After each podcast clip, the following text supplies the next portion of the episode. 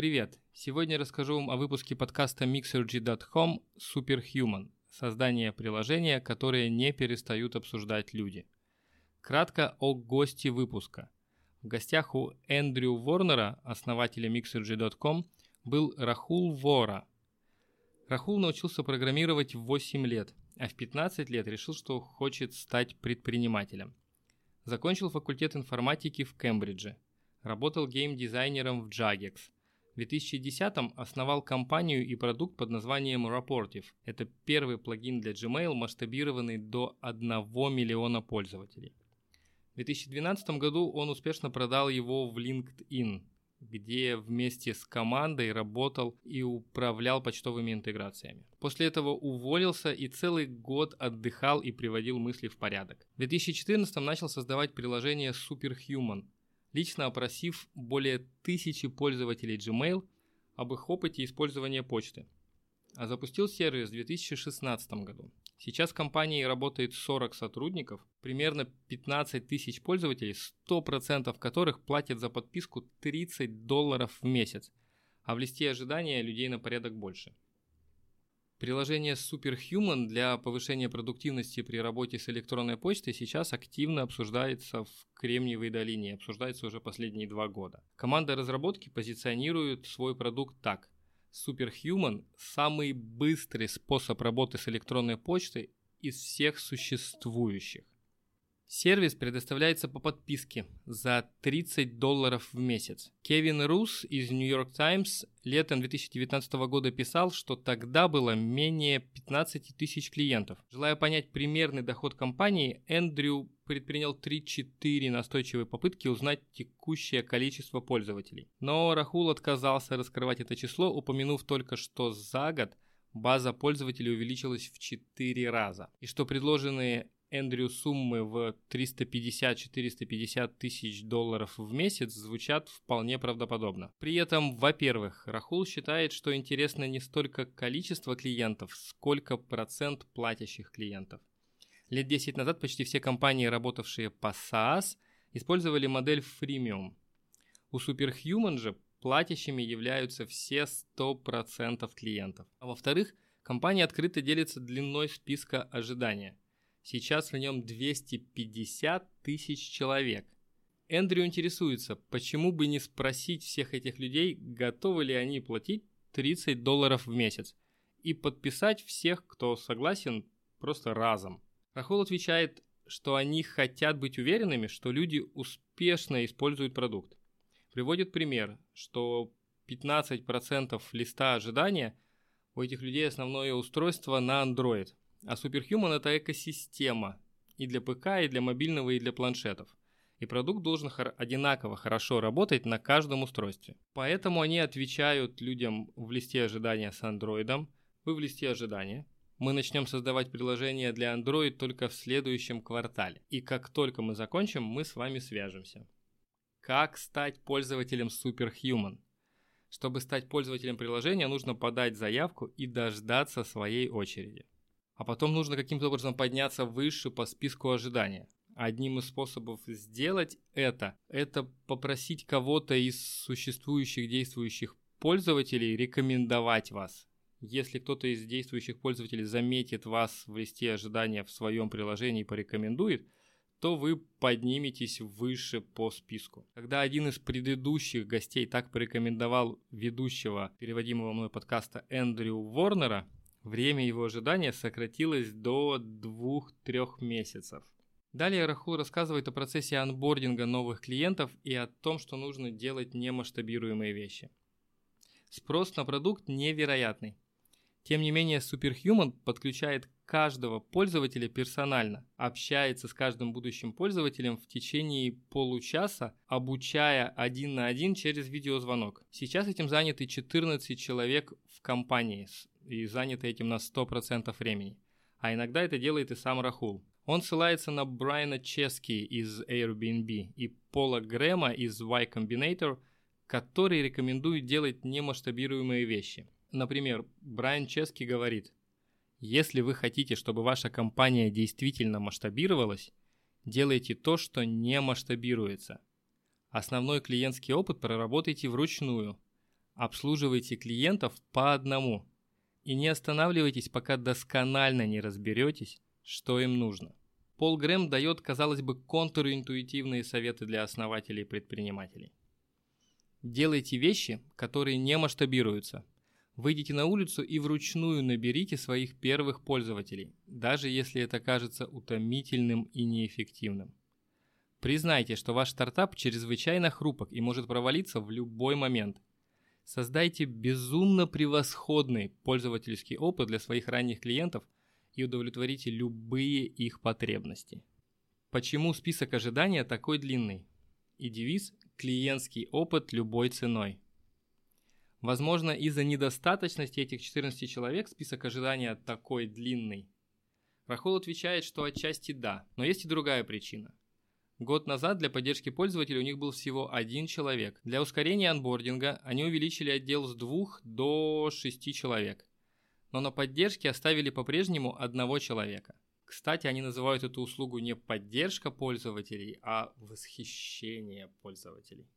Нагрузка выросла, очередь задач заполнилась, качество услуги упало. А это не то, как они хотели бы относиться к клиентам. В Кремниевой долине в целом ощущается давление к росту, слишком быстрому росту, росту любой ценой.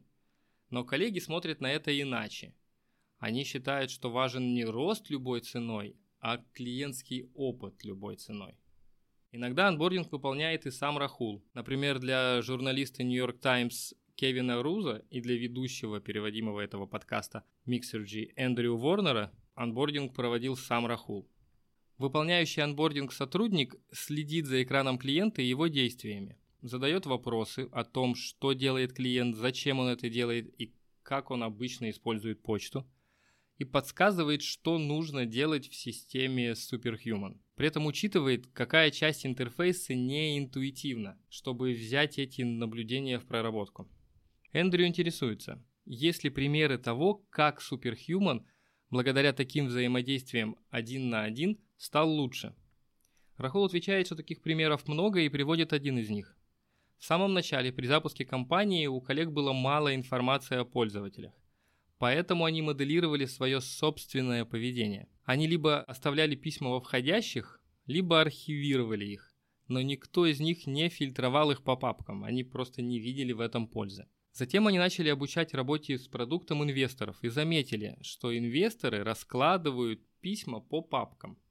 Например, чтобы увидеть все отчеты за год в одном месте. Эта операция важна для последующего быстрого поиска несопоставимых, но при этом связанных писем, когда поисковый запрос не приведет к ценному полезному результату. Но в Superhuman в приложении не было способа сделать это быстро. Коллеги поняли, что их изначальное предположение оказалось неверным, и разработали эту функцию. Теперь они и сами складывают письма с однотипными вложениями в одну папку, например, отчеты о доходах для налоговой. О мотивации разработчиков. Эндрю спрашивает, как ты продаешь вакансии кандидатам? Рахул отвечает, легко. Во-первых, инженеры любят создавать инструменты, а Superhuman – это суперинструмент. Миллиард человек может использовать его каждый день, чтобы сэкономить несколько часов в неделю. Это привлекательно для инженеров. Во-вторых, инженеры любят продуктивность. Он и сам вырос на создании инструментов, повышающих продуктивность. А возможность создавать такие инструменты, а потом еще и продавать их клиентам, по мнению Рахула, мечта любого инженера. Как определить разработчика икс десять? Такого, который может сделать то, что не смогут сделать десять других разработчиков. Рахул рассказал историю о главном разработчике и своем учредителе Конраде Ирвине, который был первым разработчиком в Rapportive в две тысячи десятом году. При продаже приложения они общались со многими компаниями, в том числе и с Твиттером. Он пришел к ним, прошел собеседование, какие-то тесты и получил максимальный балл, когда-либо полученный разработчиком за всю историю компании Twitter. Для Superhuman он разобрался в том, как можно скачивать, хранить и индексировать все письма непосредственно в обозревателе. Поэтому приложение не просто может работать офлайн, оно не просто безопасно и защищено, но и работает невероятно быстро. Программирование как подарок. Рахул интроверт, в молодости был очень серьезным, было десять-пятнадцать друзей, восемь лет он научился программировать и программировал очень много. Он считает, что программирование – это лучший подарок его родителей. Потому что когда в Кембридже он изучал информационные технологии, то в отличие от сокурсников, у него уже было десять тысяч часов практики программирования. И он смог сфокусироваться на других дисциплинах. На теории информационных систем, на дизайне, на предпринимательстве. На всем том, что поможет создать компанию. Немного о продаже продукта Rapportive в LinkedIn. Gmail-плагин Rapportive показывал вам все о вашем контакте прямо во входящих. Как выглядит, где находится, чем занимается, ссылки на Твиттер и профили в других социальных сетях. Это был первый плагин для Gmail, который был масштабирован до одного миллиона пользователей. В день, когда они подписали с LinkedIn предварительные условия по продаже Rapportive, отец Рахула отправил ему рукописное письмо со словами гордости и восхищения. Это был очень приятный для него момент. Но затем последовал нервный месяц пересмотра и уточнения условий, due diligence. И в конце, как только основатель подписывает итоговое соглашение из сотни других бумаг и оставляет пост генерального директора компании, наступает действительно очень эмоциональный момент. Для Рахула это было чувство не облегчения, а скорее тяжелое чувство. Легкость пришла к нему позднее, в первые месяцы работы в LinkedIn. Джейсон Колоканис в передаче «Стартапы на этой неделе» This Week in Startups сказал Рахулу: «Чувак, ты ведь проживаешь американскую мечту. Вырос в Англии, у тебя была идея. Ты основал компанию, приехал в Америку, попал в Y Combinator, привлек деньги и менее чем через два года продал компанию LinkedIn. Многие о таком только мечтают, а ты уже сделал это». После продажи приложения Rapportive Рахул и команда продолжили работать в LinkedIn. Сделали интеграцию с нативным приложением почты для iPhone. После добавления сертификатов можно было видеть информацию об отправителе. Через два года Рахул ушел из LinkedIn и устроил себе отпуск. Он заметил, что в Кремниевой долине люди не наслаждаются деньгами, которые зарабатывают. Сам он в студенческие годы очень много учился. А тут решил целый год расслабляться, наслаждаться молодостью и отрываться. Купил себе Audi эр восемь, как у Железного Человека, и гонял по Калифорнии. А потом трековую версию Lamborghini Gallardo эл пи пятьсот семьдесят Superleggera. Было очень круто. Он очищал голову, пока не появилось желание остановиться и сказать себе: «Так, вот теперь пора создать что-то большое. Компанию на миллиард». Создавая почтовые интеграции для LinkedIn, он стал хорошо разбираться в том, как менеджеры работают с почтой. А еще испытывал чувство вины, ведь создав Rapportive, они показали, что можно делать бизнес на создании расширений для браузера. Были и другие попытки других предпринимателей. Boomerang, Mixmax, Clearbit, YesWare. Несмотря на появление новых и новых плагинов, Gmail с каждым годом становился, по мнению Рахула, все хуже.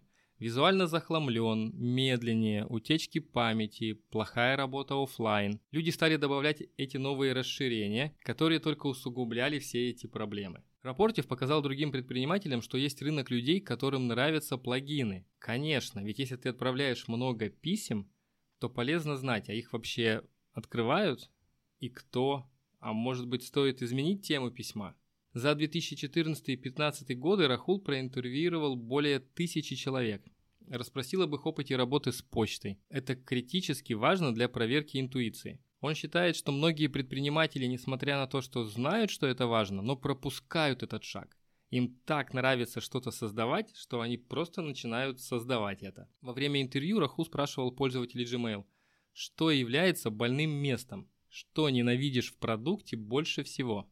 Проблемой номер один оказалась скорость, номер два – нестабильная работа в офлайн, и номер три – необходимость добавлять плагины для улучшения дизайна. Пользователи сторонних приложений жаловались на баги, нестабильность, недостаточную синхронизацию и опять же на скорость. И Рахул представил себе поиск за сто миллисекунд или даже быстрее, возможность управлять всем с клавиатуры без мыши, просто летать. Тая по своим входящим и при этом не добавляя плагинов. И при этом все будет выглядеть утонченно, минималистично и просто великолепно. Чтобы люди в итоге наслаждались электронной почтой и справлялись в два раза быстрее.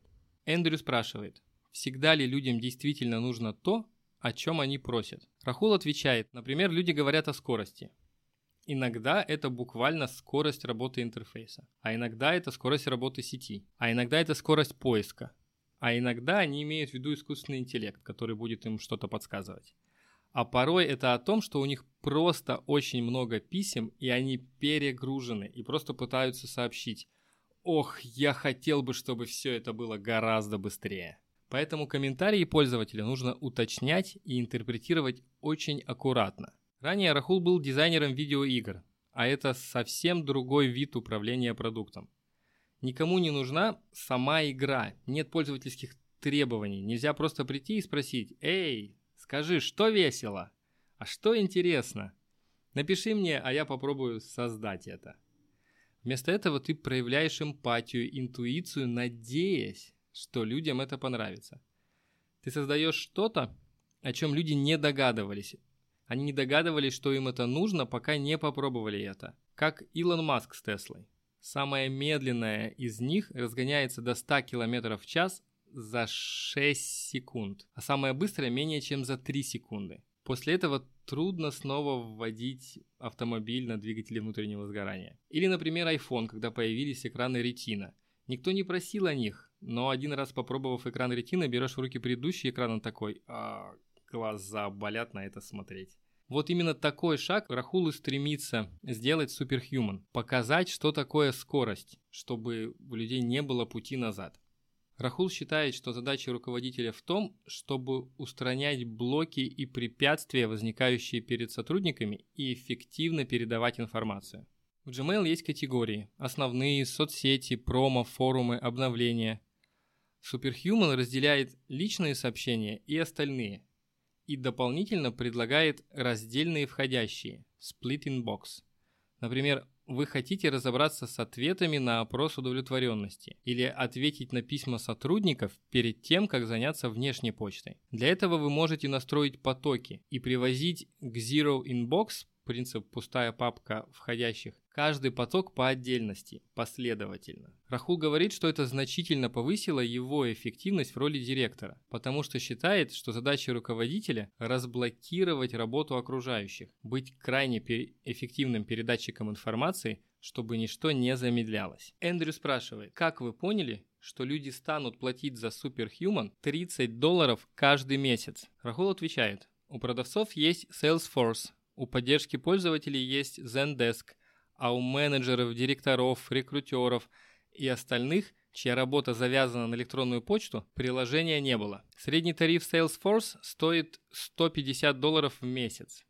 Средний тариф Zendesk – пятьдесят долларов в месяц. Коллеги знали, что Superhuman позволит сэкономить несколько часов каждую неделю. Менеджер в среднем тратит три часа в день на имейлы. Стало понятно, что получится брать плату за использование. Для таких людей тридцать долларов в месяц недорого. И Superhuman получает отзывы от пользователей: «Народ, вы могли бы брать гораздо больше». Рахул подошел к задаче определения цены очень методично. Провел исследование и рассчитал точную сумму, используя метод Ван Вестендорпа – Price Sensitivity Meter, предложенный Питером Ван Вестендорпом в тысяча девятьсот семьдесят шестом году. Нужно задать респондентам четыре вопроса. При какой цене Superhuman будет настолько дорогим, что вы его не купите? При какой цене Superhuman будет настолько дешевым, что вас обеспокоит, достаточно ли он ценный и качественный, и вы тоже его не купите? При какой цене Superhuman будет настолько дорогим, что вы задумаетесь, покупать ли, но при этом будете действительно размышлять о покупке и, возможно, купите.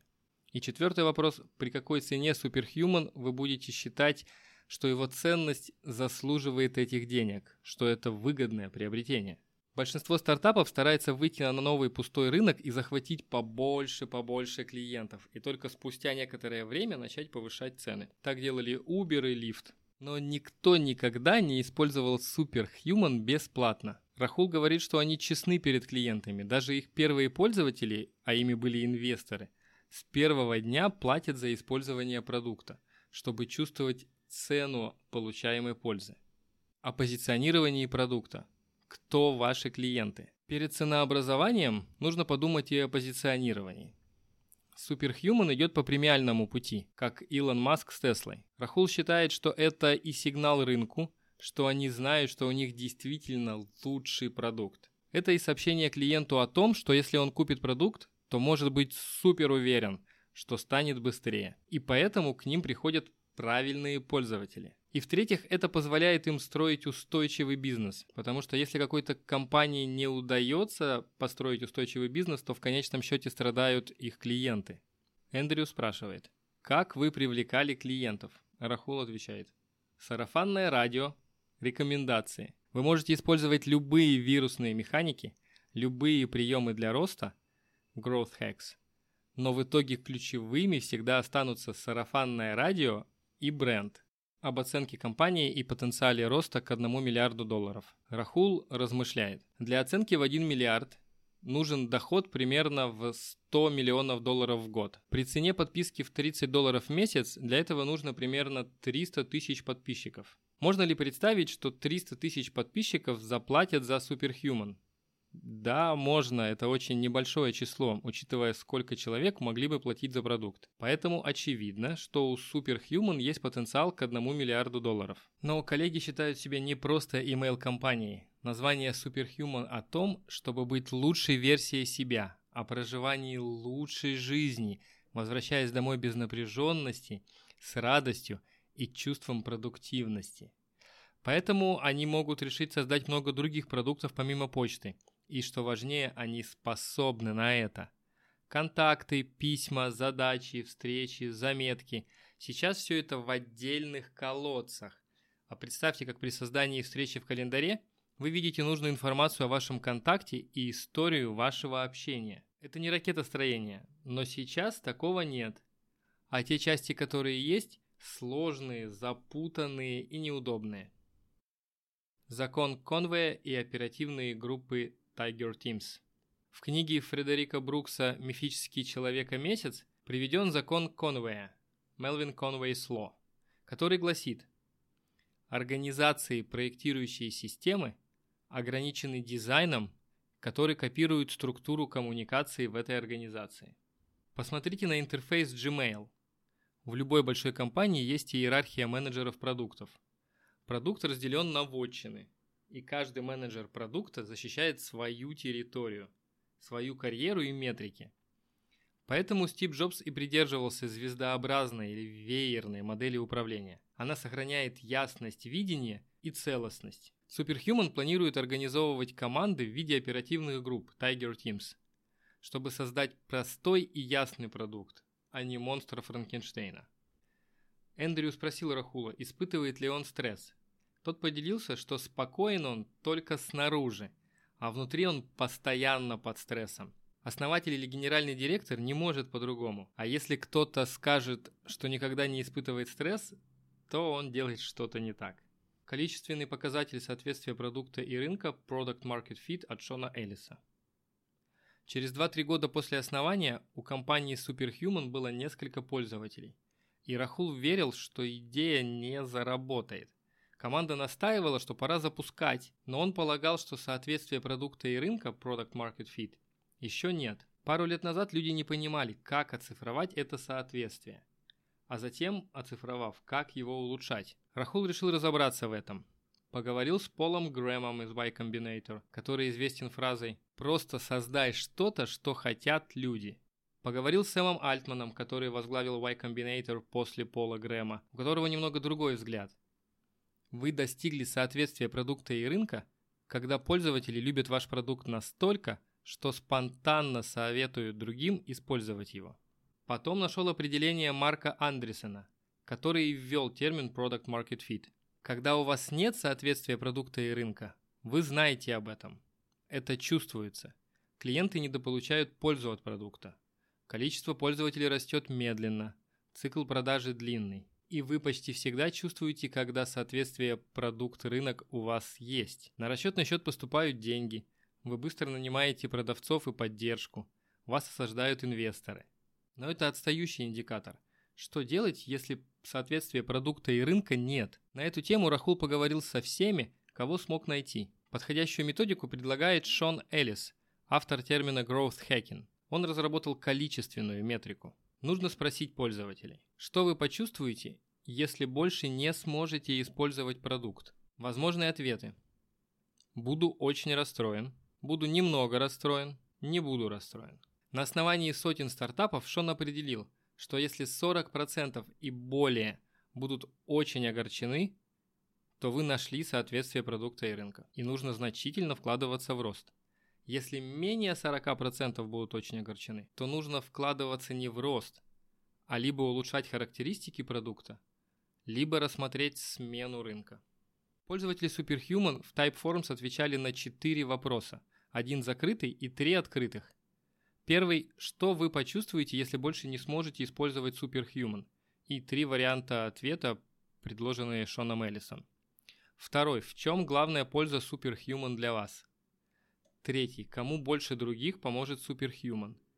И четвертый – как мы можем улучшить Superhuman для вас? После первого вопроса значение показателя равнялось двадцати двум процентам. Затем команда разработала алгоритм и систематично повышала этот показатель. По просьбе first round dot com летом две тысячи семнадцатого года Рахул написал статью об этом опыте. И в тот год этой статьей делились чаще других. Ссылку на эту статью вы можете найти в описании ниже. Эндрю интересуется, почему вы не превращаете Superhuman из почты в инструмент взаимодействия? Рахул отвечает, мы не хотим погрязнуть в корпоративных запросах на доработки. Особенность Superhuman в дизайне продукта, в продуманности до мелочей, в легкости и простоте, в ощущении, что продукт создан для тебя, а не для всех и не для всего на свете. У Рахула есть мечта – создать пользовательский опыт, который позволит каждому стать вдвое быстрее при работе с почтой. Возможно, позднее они и займутся инструментами коллаборации, но пока что им есть что реализовать для повышения индивидуальной продуктивности. Эндрю восхищается службой техподдержки, которая в Superhuman называется «Отдел восхищения клиентов». На каждый запрос в течение пяти минут приходит ответ от знающего человека. Вот что вам нужно сделать. Нажмите сюда, а затем нажмите сюда. Если попросите какой-то фичи, то последуют не какие-то шаблонные и витиеватые извинения. Извините, пожалуйста, мы запланировали это на когда-нибудь. А открыто и прямо. Это в наших планах. А если попросить что-то узкое, то опять же открыто и прямо. Когда-нибудь мы создадим и это, но пока что не планируем. За продуктом ощущаются живые люди. Это приятно. И в завершении подкаста ведущий Эндрю Ворнер делится. Чувствуется, что продукт создают художники. Такие, которые беспокоятся о каждом пикселе, появляющемся перед глазами пользователя. Рахул предлагает каждому, кто хочет получить приглашение, написать прямо ему на почтовый ящик rahul собака superhuman dot com.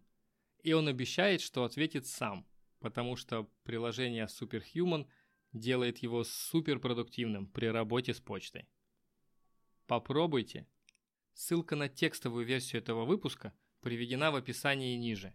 Если вам понравилось, ставьте палец вверх, сердечко и оставляйте комментарии. Для меня это важно. Это все на сегодня. До встречи в следующих выпусках. Пока-пока.